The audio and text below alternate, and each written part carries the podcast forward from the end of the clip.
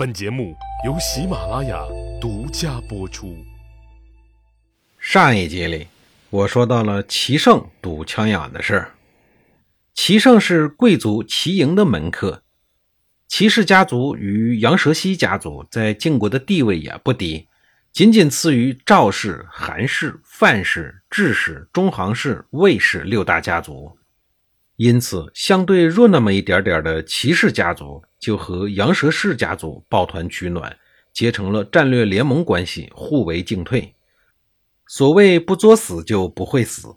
作为第二贵族集团的成员，他们的子弟门客生活还是很富足的，很淫乱的。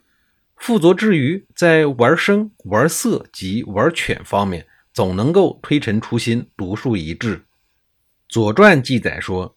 晋齐胜与乌藏通事，如果不是《左传》记载，很难想象两千多年以前的古人竟然有此等的道德观扭曲的事情发生。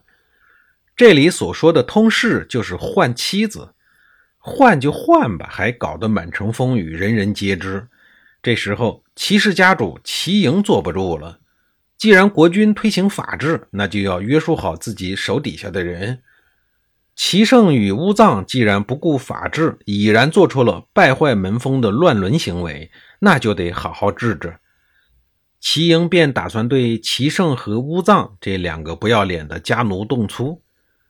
还没有等齐营出手，他的好朋友司马叔游劝他说：“明知多辟，无自立辟。”司马叔游的这句话来自《诗经》，大概的意思是说，屁民们往往有不良的癖好。您又何苦管他们这些勾当呢？齐英觉得这是有辱家门的事儿，怎么能睁一只眼闭一只眼呢？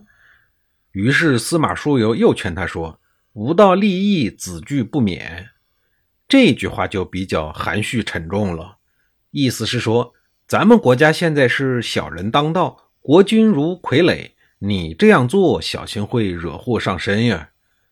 但是齐英觉得。司马叔游说的言过其词，毕竟只是自己的家事儿，和国家能扯得上什么关系呢？于是不听司马叔游的劝说，将齐胜和乌藏关了禁闭。说到这儿，可能大家都奇怪：齐营处理自己的两个家奴而已，这个司马叔游为何反复的劝说他呢？我们按下不表，接着往下说。齐胜和乌藏被关了起来以后，心里头很生气，让家人去找人告状。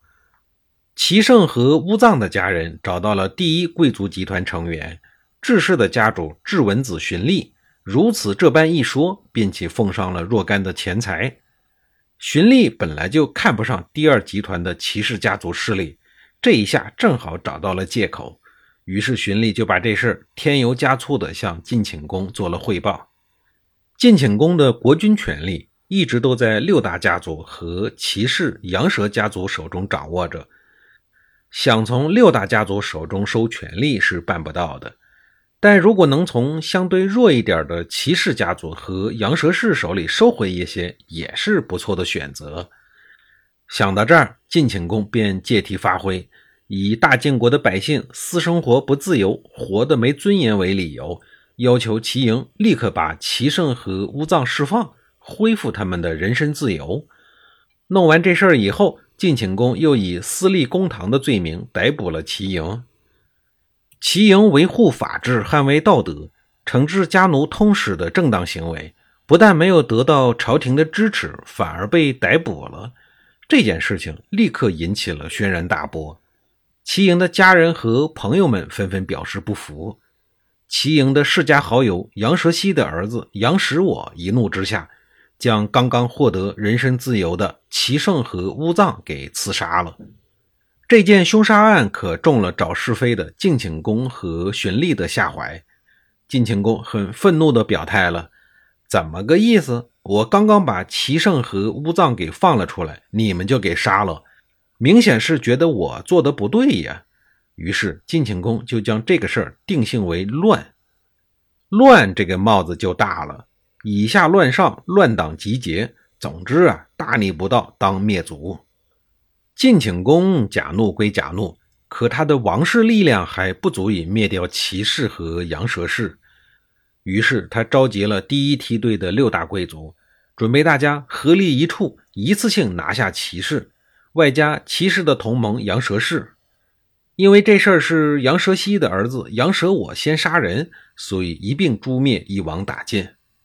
以赵氏为首的六大贵族当然乐见其成，政敌少一个是一个，不是吗？于是出兵的出兵，出力的出力。随后晋顷公纠结了总计七股势力，向齐氏和杨蛇氏发动了总攻，七打二，高下立判。晋国第一届内战。以晋顷公轻松完胜告终。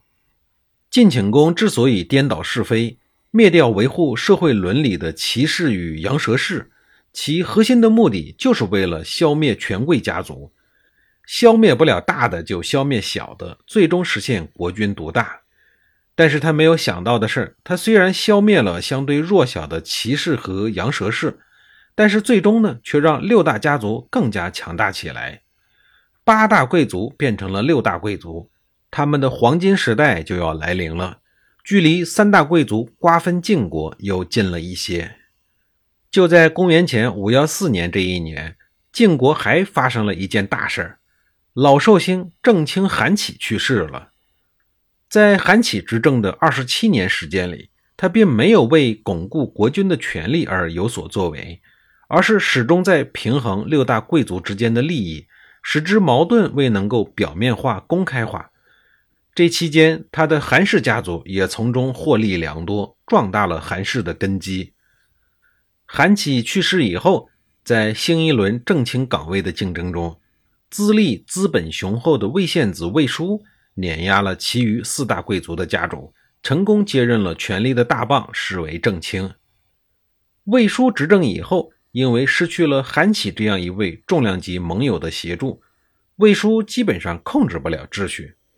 尽管已高居执政之位，但却也只能妥协，艰难地维护着国家的稳定与和平。但就在这执政初期的困难阶段，魏书又干了一件颇不得人心的事儿。他将晋顷公处心积虑、费尽心机才收获的骑士与羊蛇氏的封地化邑为县。魏氏、韩氏、智氏、赵氏各分了一个县，可怜的晋顷公机关算尽才搞回来的土地，到头来做了四大家族的嫁衣，自己呢什么玩意儿也没捞着。一年多以后，郁郁不得志的晋顷公就去世了。这一次分赃行动中，除了国君没有捞到好处以外，另外还有范氏家主士鞅、中行氏家主荀偃也一无所获。老奸巨猾的士鞅不可能善罢甘休，他除了对分赃不均的魏书憎恨以外，对得了好处的韩、赵、智三家也颇为的恼火。于是，士鞅开始酝酿新的阴谋，打算组建一个新版的三家联盟，然后再发动反击。这三家便是自己的范氏没分到赃的中行氏，外加分了赃。但尚未遭遇过任何大风大浪的赵氏家族，新瓜蛋子赵鞅的身上。随后，士鞅与荀偃对赵鞅软硬兼施，恩威并举，最终迫使赵鞅归附于范氏、中行氏家族的麾下。士鞅为了能够进一步夯实和赵氏家族的关系，还干了哪些事儿呢？下一集里，我再给您详细的讲述。